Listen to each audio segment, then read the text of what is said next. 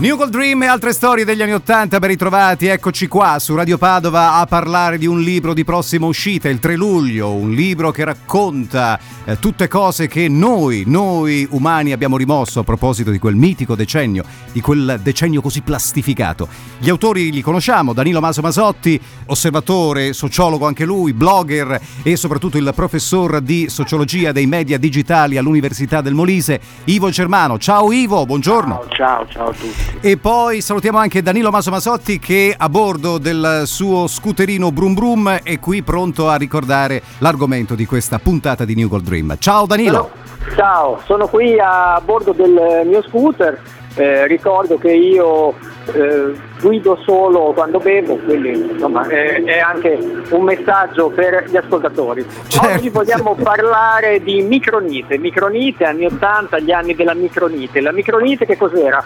Era un gioco della linea GIG, Sì. eh, era una sostanza non ben identificata, sicuramente tossica, sicuramente proveniente da qualche centrale nucleare, cioè, ma prima di Chernobyl comunque, ecco, questo è importante sottolinearlo. Che cos'era questa roba? Era una roba gommosa, questa micronite, Sì. che se tu la appallottolavi diventava appunto appallottolandola diventava una palla, se la accubavi diventava un cubo, eh, quindi- e questa pallina tu la tiravi per terra e rimbalzava, diventava una palla magica, così. Aveva un odore nauseabondo, era dentro a una confezione che ricordava un pianeta, perché la micronite si narrava che venisse comunque da un pianeta, un pianeta dove abitavano robot tipo Force Commander, Baron Carv, Emperor, questi soggetti qua, e la micronite era molto bella e si attaccava dappertutto e i bambini La giocavano così. E poi sì, no, poi ovviamente c'era scritto di non mangiarla, però tutti la leccavano un po', la assaggiavano per vedere cosa succedeva. Era un po' come quando si leccano i era- esatto, vabbè, questa era la micronite che eh, molti, io per esempio l'avevo rimossa.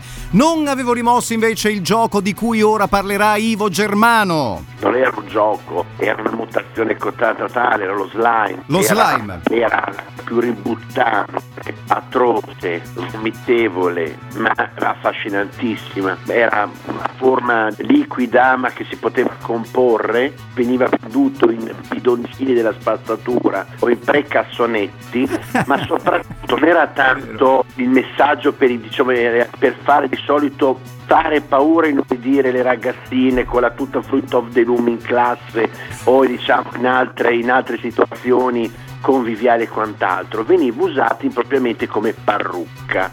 Ah, Cioè, sì, perché un po' come adesso i pakistani e i bengali che giocano a schiacciare quella specie di omelette plasticata che vedo a termine in tutte le stazioni, eccetera, dell'omino spaccicato che sembra un omelette. Questa diciamo è l'ultima incarnazione della, del- della vera funzione dello slime che diventava una parrucca, cioè c'era qualcuno, Mm. specialmente lo slime con i vermi, che lo metteva un po' dietro la nuca, lo faceva scivolare e non chiedetemi perché tutto questo faceva ridere, adesso sarebbe da querela, però allora faceva ridere perché la, la decade questo poteva vedere e eh, usciva con nonchalance per strada e poteva diventare verde, diventava anche una specie di sciarpetta, di prepashmina, eccetera. Sì. Oppure verde ancora poteva essere una specie di, di, di- di calottina, di cappellino, eccetera. E quindi lo slime, oltre a giocarsi, diventava diciamo, una specie di ehm, continuo scherzetto anche alla visione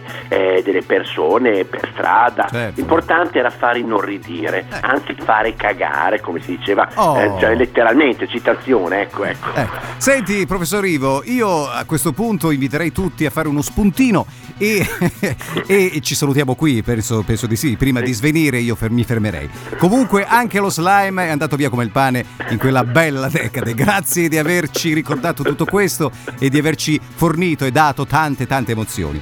Grazie a Danilo Maso Masotti. Grazie a voi.